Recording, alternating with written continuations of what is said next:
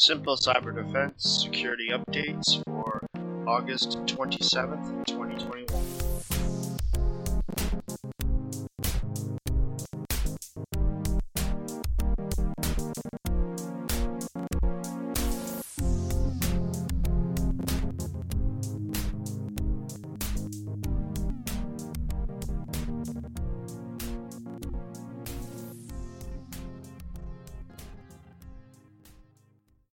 Welcome back to the Simple Cyber Defense Podcast.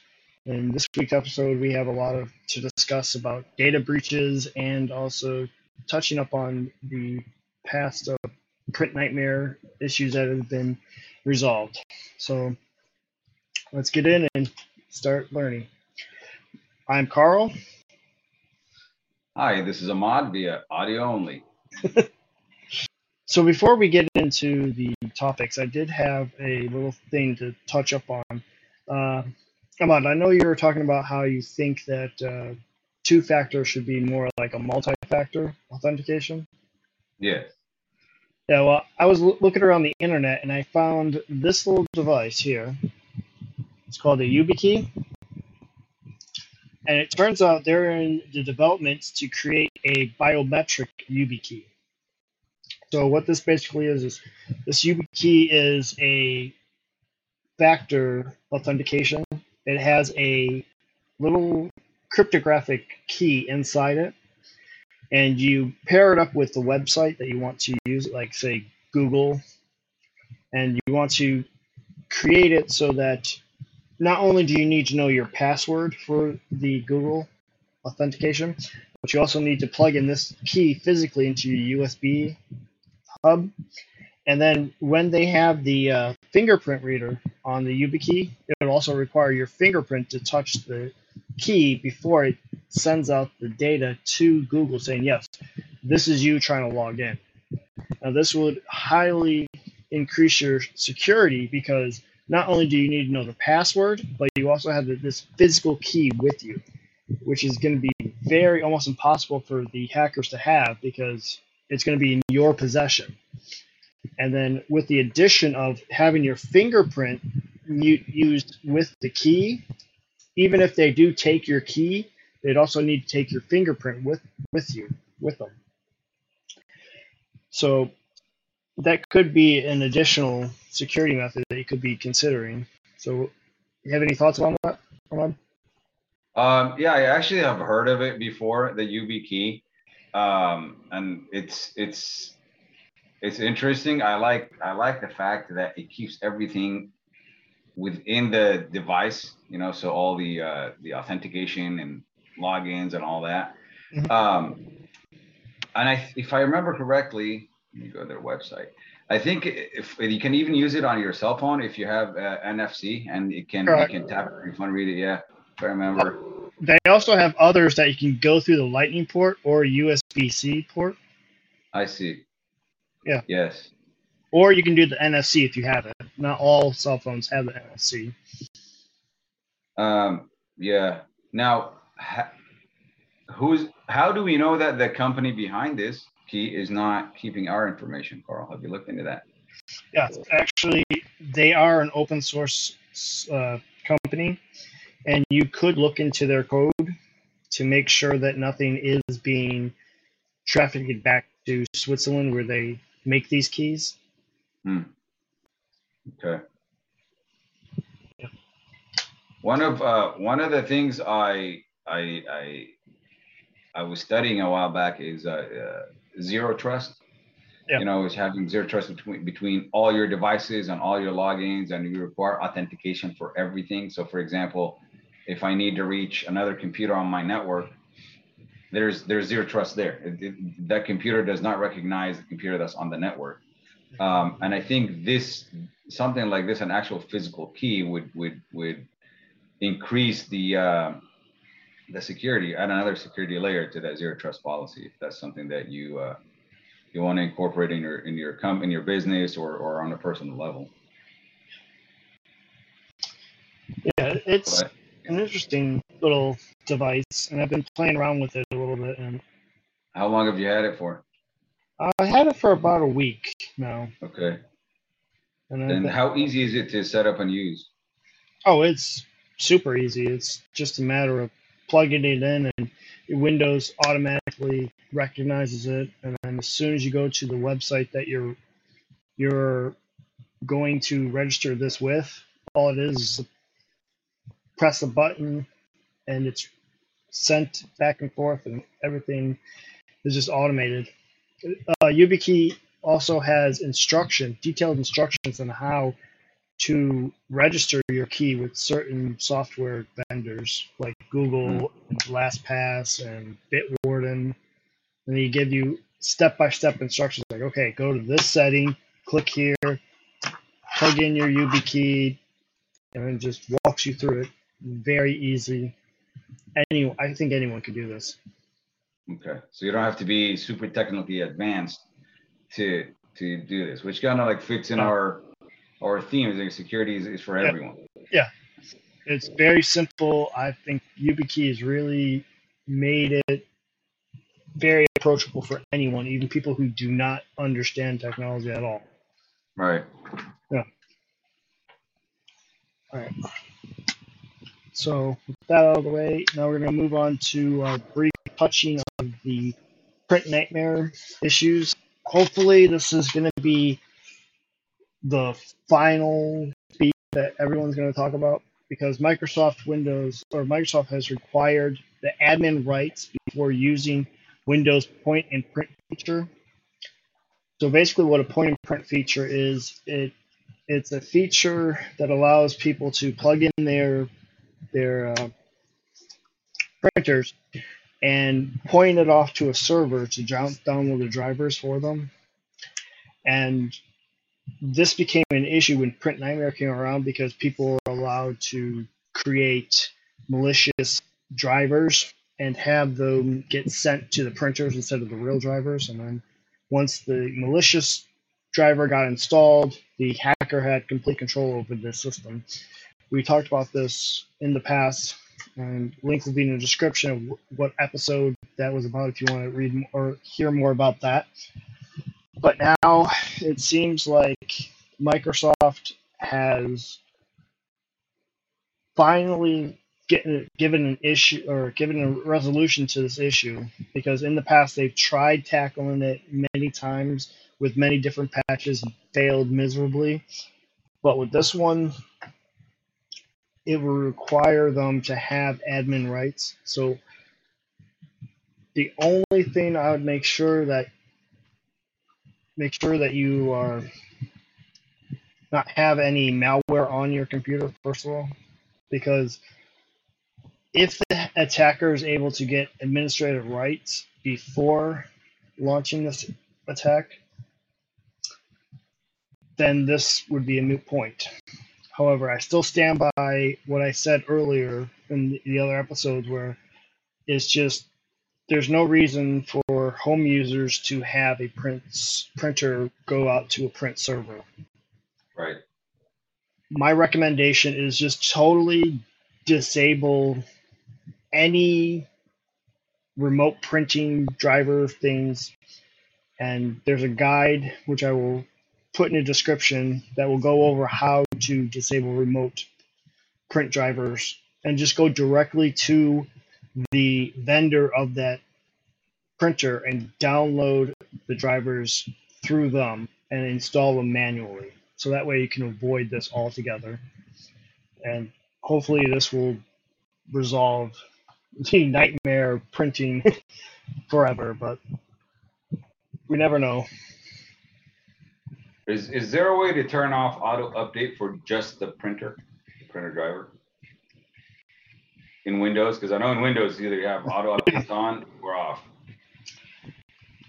I think for the drivers, it's vendor by vendor. I don't think Microsoft does auto updates for the drivers unless the vendor specifies them inside the Microsoft update. Okay. So I think it's more of a vendor versus vendor, but it's still a good idea to check with the vendors every now and then just to make sure that your drivers are actually up to date because sometimes the vendor will update drivers for different vulnerabilities or add different features and just keep on top of that. We'll just make sure that your printer won't become another vulnerability. Ideally, I don't think printers should be allowed to ever touch the internet or be allowed to touch the internet. Right. And I think physically connecting your printer through a USB cable is the best option rather than using Wi-Fi. I know that might not be as convenient for some people, but that would be the most secure way to make sure that your computer, your printer doesn't, you know, reach out to the internet and say, "Okay, I'm here. Give me drivers or updates or whatever you want to give me," and then end up having your printer taken over by malicious software. And as soon as you connect to it to print something, the malware jumps from the printer to your computer, and then the whole nightmare starts over again. Right. Is there anything else you want to add to this topic? No. All right. Like I said, hopefully this is the last of it, and and so now we move on to the Lockbit 2.0 ransomware attack against Accenture. Yeah, this was a pretty massive attack. Uh, the company reported revenues of $44.33 billion in 2020 and had 569,000 employees across 50 countries. Now, this made them a huge target for these attackers because they figured, just like with the Colonial Pipeline and all the other big major companies, if they have a lot of money, then they're more apt to just pay the attackers to get access to their files. But unfortunately for the attackers, that didn't really work out as they wanted it to. So the operators initially announced the data breach of on their leak site, but did not share any files as proof of attack. And they had set up a timer for sure to pay the ransom. Otherwise, all the files that they had was going to be leaked online. And that counter was set for August 11th, 2021. As today is August 25th as we're recording, so the com- the countdown has expired, and the ransomware gang published a small set of data composing of 2,384 items. These included PDF documents allegedly stolen from the company that appeared as general marketing material. So, my thought is right now they're just uh, exposing really minor details about it, uh, about Accenture, just to try to scare them to say, okay, we have something more, pay us, otherwise we're going to expose everything. And according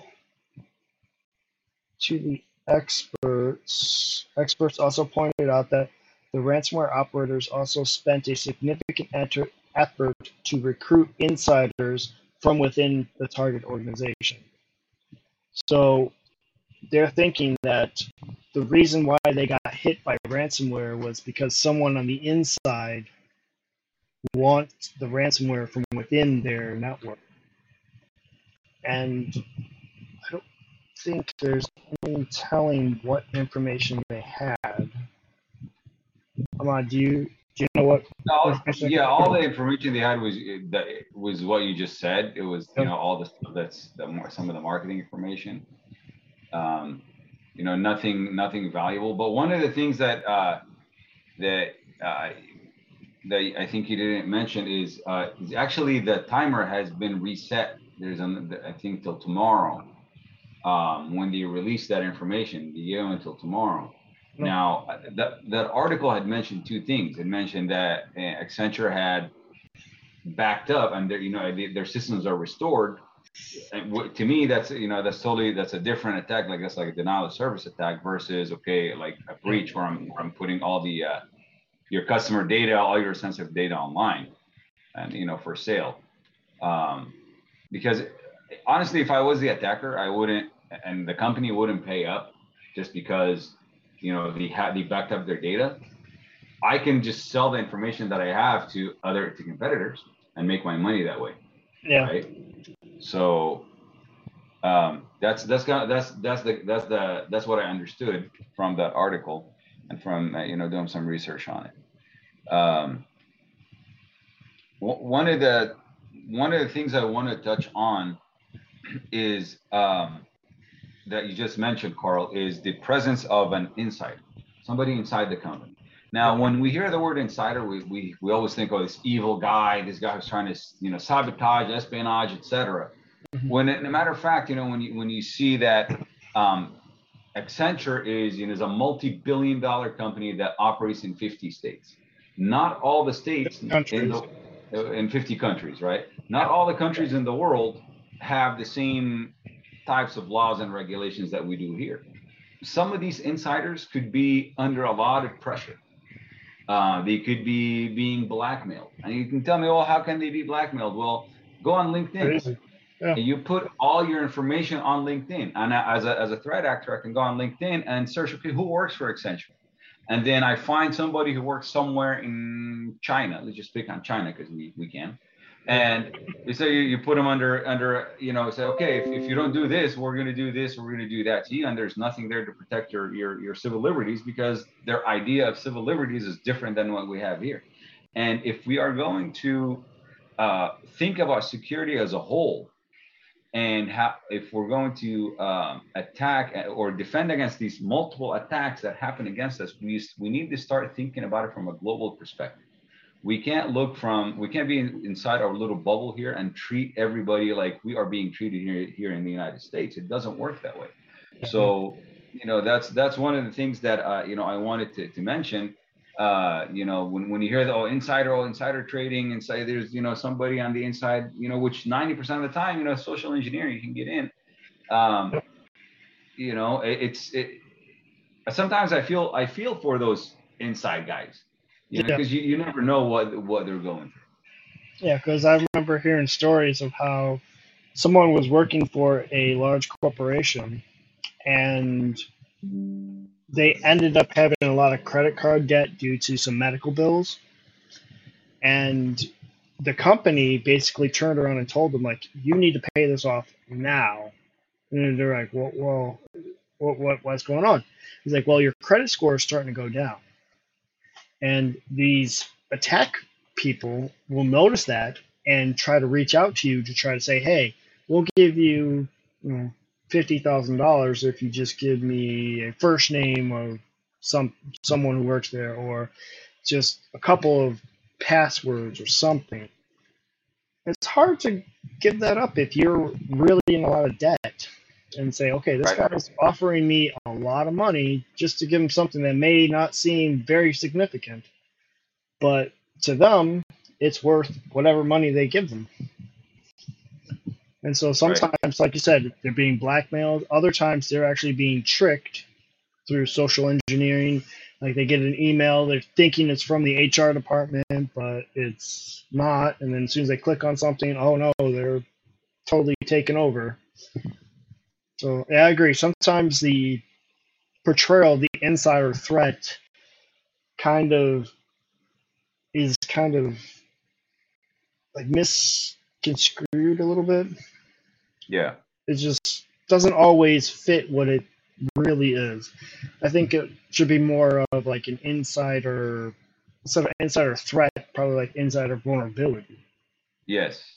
So it doesn't sound like, oh, it's always that person's fault. Like Bill down the street, he messed up because he just gave away the password to the vaults to these ha- attackers when in fact it would have been just accidentally clicked on a link that he thought was from HR about his paycheck, and then he got compromised. It's it, it's kind of a hard situation to begin.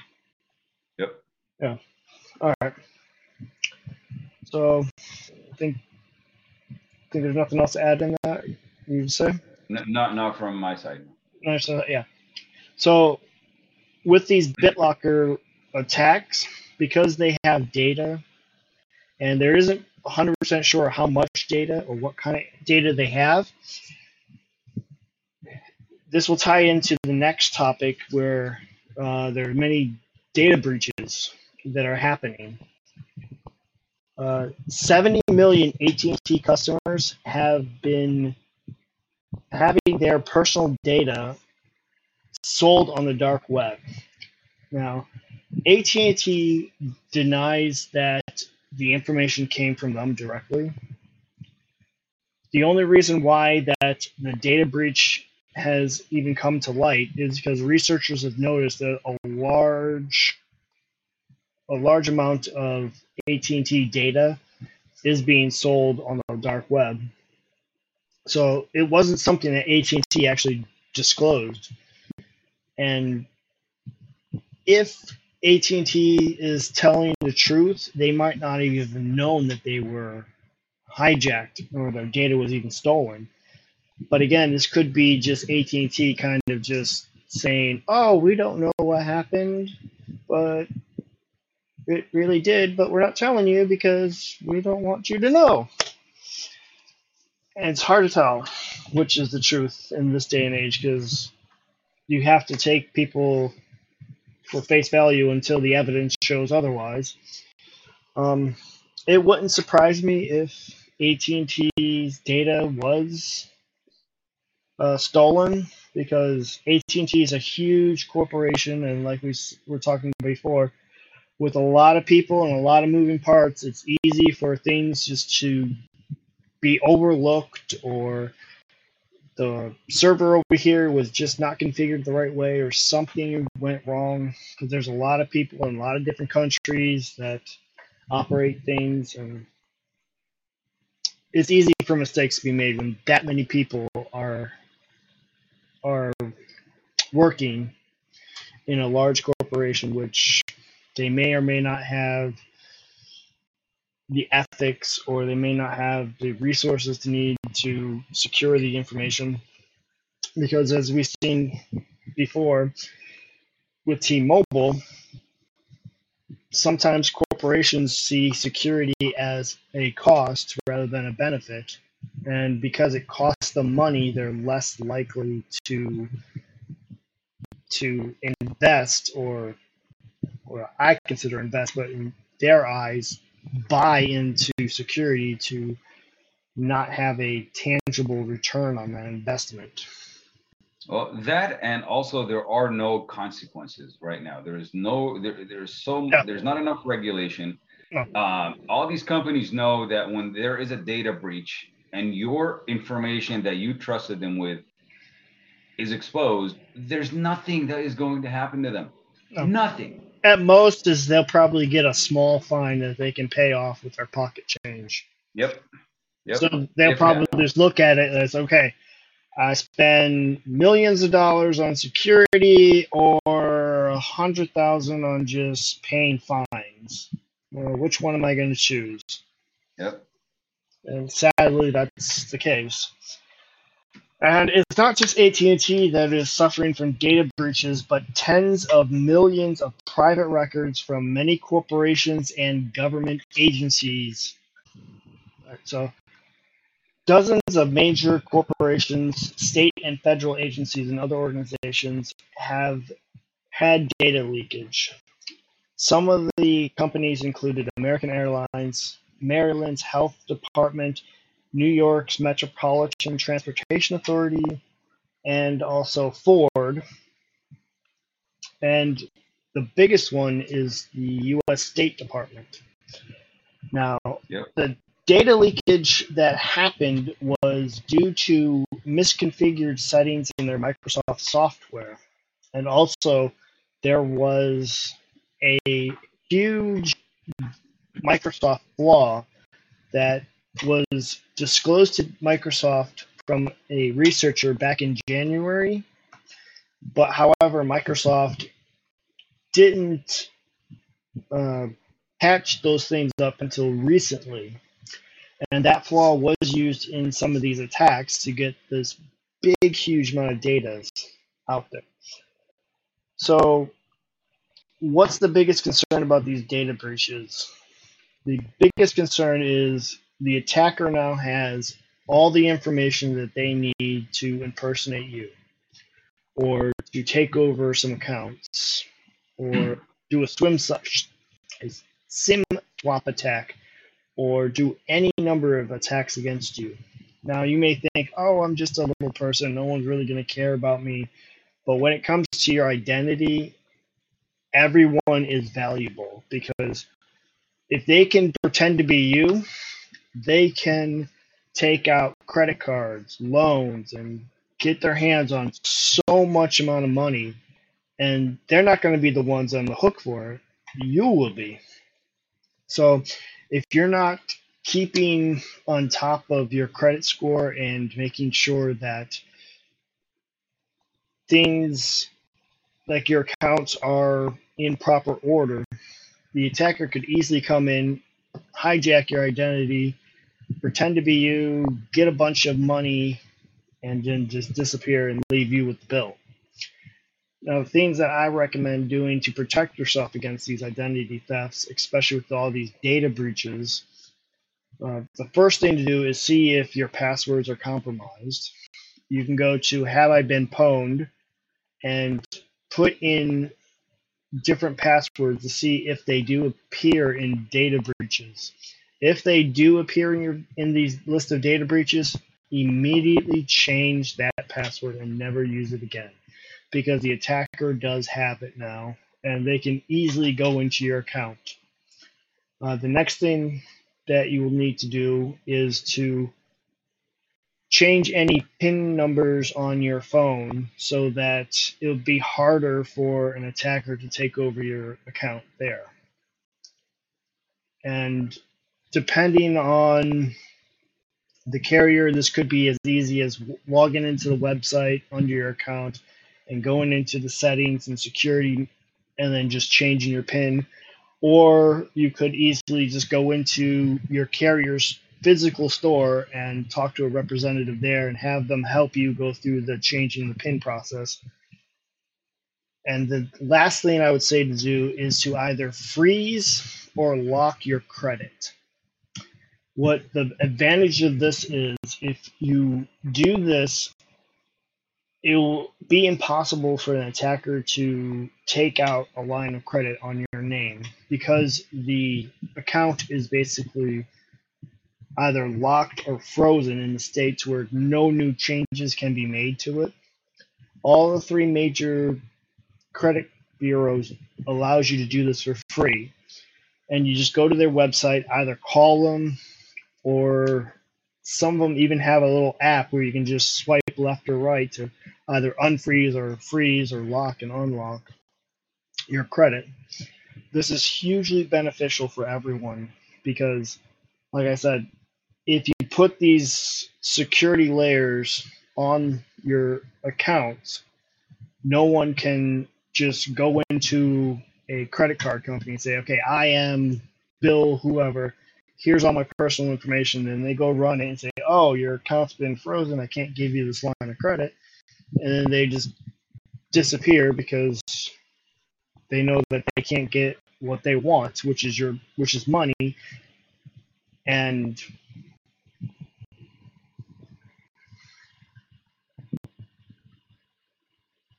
sorry, I lost my train of thought there. Try you. You're talking about what the threat actors yeah. want from you. What you know? Why are they after your information? Okay. And there are links in the description that will go over to more details about how to either put a lock or a freeze onto your credit reports. And again, it's hugely, hugely recommended from me and every other cybersecurity expert that you should take these data breaches very seriously and take the actions to protect yourself because obviously like we've said the companies aren't going to really look out for you. They don't really care because there's they're not going to get in trouble for this. The only ones who are going to suffer are you, me, and everyone else who don't take this seriously enough to take the extra steps to add that extra layer of protection in your life. Like we've always said, security is about layers. There is no one size fits all everything. Like you may have strong passwords, and then on top of that, your two factor, and on top of that, credit freezes, and on top of that, just locking down your computer so that it can't get infected with malware.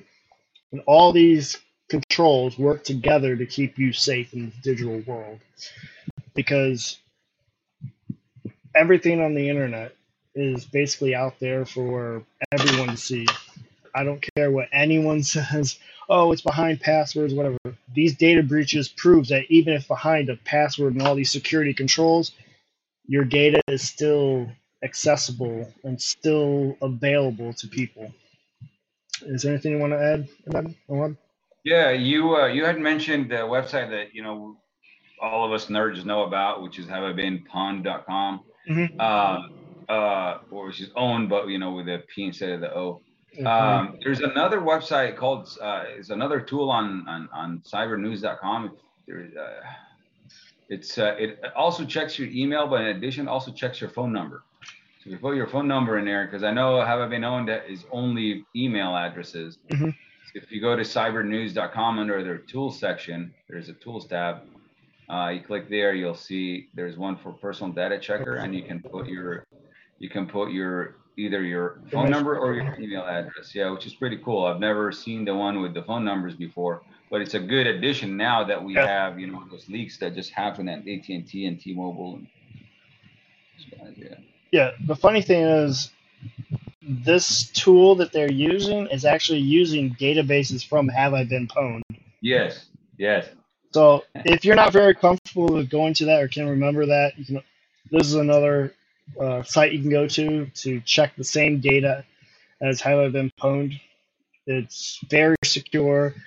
They don't use your actual password. What they do is before they send your password is they hash it into an undecryptable string of numbers, and then they use that to compare to other hashes in the databases that they created. So that if those two hashes match up, then they know, okay, they have a match. Your password is in this database. Same thing with your phone number and email address. They don't actually send those out. They just send the hash of those out to compare with the database that they have. So it is very secure, and you don't have to worry about any information getting leaked out because even if an attacker does manage to copy this in transit, all they get is a bunch of string of numbers of a hash, which isn't very useful for them because they can't take that hash, back it out into the password or phone number, whatever you're actually needing to do. Right. Now, as for the uh, Microsoft vulnerabilities and how they become the big problem, I have a quote from Steve Gibson, Gibson that kind of, in his words, explains why Microsoft aren't always so forthcoming or um, aren't always on top of patching all of these exploits. So he says, this is an explanation that perfectly maps onto all of our all of the evidence and exactly predicts the behavior we're, we are all with, witnessing from Microsoft. And this proposal mo- proposed model the driving motivation is indeed a brutal cost benefit analysis, but one that is more brutal than we imagined. It's, it's just not the obvious cost benefit analysis I was focused upon and described later or last week. Last week, I was assuming that it would only be hostile and malicious adversaries who would be uh, sorry, who would be attacking users of Microsoft software. Thus, the cost in the cost benefit analysis would be the attackers themselves. But what if instead the attackers were the benefits? And what if those benefits arising from attacks were so beneficial that they outweighed the cost to Microsoft, which we've already determined to be exceedingly negligible due to Microsoft having billions of dollars and they could basically take what they have and easily patch everything for the rest of time, basically. So then he continues. So then we have to ask, how could attacks on Microsoft properties or proprietary software be beneficial? Such attacks would give the U.S. national interest if they were being conducted by the United States domestic intelligence services against U.S. foreign adversaries. I recall mentioning on this podcast many years ago that Microsoft routinely tipped off our U.S. intelligence agency about recently discovered and not yet patched flaws in Windows in their various other products. So basically, Microsoft has been tipping off the U.S. government saying, hey, we have these string of unpatched vulnerabilities. Are they of any interest to you? And Bruce Schneier also chimes in and says, We know the NSA receives advice or advanced warnings from Microsoft of vulnerabilities that will soon be patched. There's not much of a loss if the ex- exploit based on that vulnerability is discovered. So basically, what they're trying to say here is it seems like the reason why Microsoft is so slow at certain patches is because it could be that the US government is benefiting from these flaws somehow. Hmm. And if they patch them up, then they can't use these flaws against their foreign enemies that also have these Microsoft uh, software they're using, which kind of makes sense, but it's also kind of scary how a company could allow this to happen in America, where we're supposed to be having a separation where the corporations aren't really bowing down to the government and vice versa. But here we see kind of like a partnership between them where Microsoft sells the government software and the government gets tipped off on certain exploits and vulnerabilities so that they can use those to attack other people or other countries. So the takeaway for this is possibly just if you're really, really concerned about your Microsoft products, um, either spying on you or just leaking your data out to the world, is just move away from Microsoft and go towards an open system like Linux. At first, it will be a high learning curve, but if you are truly concerned about Microsoft products being a danger to you, then that's your only option right there. Because even turning to Apple, it's another closed source system, and who knows what they're doing behind the scenes also. So Linux is, will be your only option if you truly feel that the closed source community is not benefiting you. Uh, do you have any thoughts on that, Ahmad? No, I, I agree because, you know, if we wait on the government to regulate and we wait on companies to do the right thing, we will be waiting a very long time. Um, be, you know, because companies are after the profits. That's all. It's, it's the bottom line. And just like you said, mentioned earlier on the podcast, and that the uh, um, there's no there's no like it would cost a lot more for a company to patch a security flaw than it is to just let your information out there and, and the public being sold. Yeah. And on the flip side of that, yeah, I I mean, I agree that you know governments in general should work for the good of the people. But though in this day and age that we live in, governments are working for the good of the governments.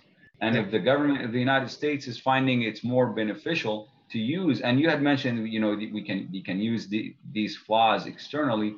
I don't doubt that they use it internally. I don't doubt that they use it within the United States. I mean, you look at uh, you look at the, the Edward Snowden issues. You know, look at and you read his book Permanent Record, and you'll you know he'll, he'll you'll see all that stuff on there. Um, So yeah, I, I, ideally, uh, and and and I've and I've always preached this: move to open source. Move to open source. Why? Because the more people that that are watching and monitoring the codes and and and and, and those softwares and and, and and the operating systems that and there's open source for everything. I mean, you want you want Office go there's Libre. You know, you can get Libre or or or Open Office or you know you you, you will get get Mozilla Firefox or get get a Brave browser instead of uh, you know uh, uh, Internet Explorer or whatever. Uh, so yeah, you have to take it upon yourself to uh, to protect your privacy and, and anonymity and protect your data out there. And I strong, I'm a strong believer in open source software. Yeah, I try to use open source, so open source software everywhere I can. Um, I know. So go on what you said that if there are more eyes on it, the easier it is to catch things. Take uh, Audacity for example. They recently got caught trying to sneak in basically spyware into their software. And the parts that they tried adding into to Audacity was copying information about what your system is, what type of file you're working on. They claimed they were doing this to try to prevent piracy from happening, but in reality, it kind of overstepped the bounds a little bit because Audacity is supposed to be a free open system where you can just edit your your audio files without having to worry about someone watching over your back. But because they recently were purchased by a major music company, now they're adding in possibly try to add in this little spyware to see okay, are people working on proprietary uh, copywritten music or not. And the community lost it when they found out what was going on, and it forced the company to actually backtrack their plans and not add the um, add the spyware into it. But unfortunately for the company, many people are starting to fork or what is known as what's known as forking, which is basically taking the open source software and creating a new product that has the same features so that they take the source code because it's open source and free public for everyone they take the source code strip out anything that they don't like repackage it and send it out say okay here's the new good product without all the spyware on it and if it wasn't open source it wouldn't be possible to do that yeah all right. So I think I think that was good discussions that we had. A lot of database breaches and just protect yourself by watching your credits. There's many software or many things you can do like freezing your credit, doing credit karma to basically look at your credit scores, make sure no one is stealing from information from you and all the links that we've discussed are in the show notes below. And I think that will conclude this week's in Simple Cyber Defense. And we'll see you next week when we discuss further of new vulnerabilities in this world. All right. Bye. If you like what was in this episode, please consider liking, subscribing, and sharing with others. For more information, to suggest a topic, or to donate, head over to simplecyberdefense.com.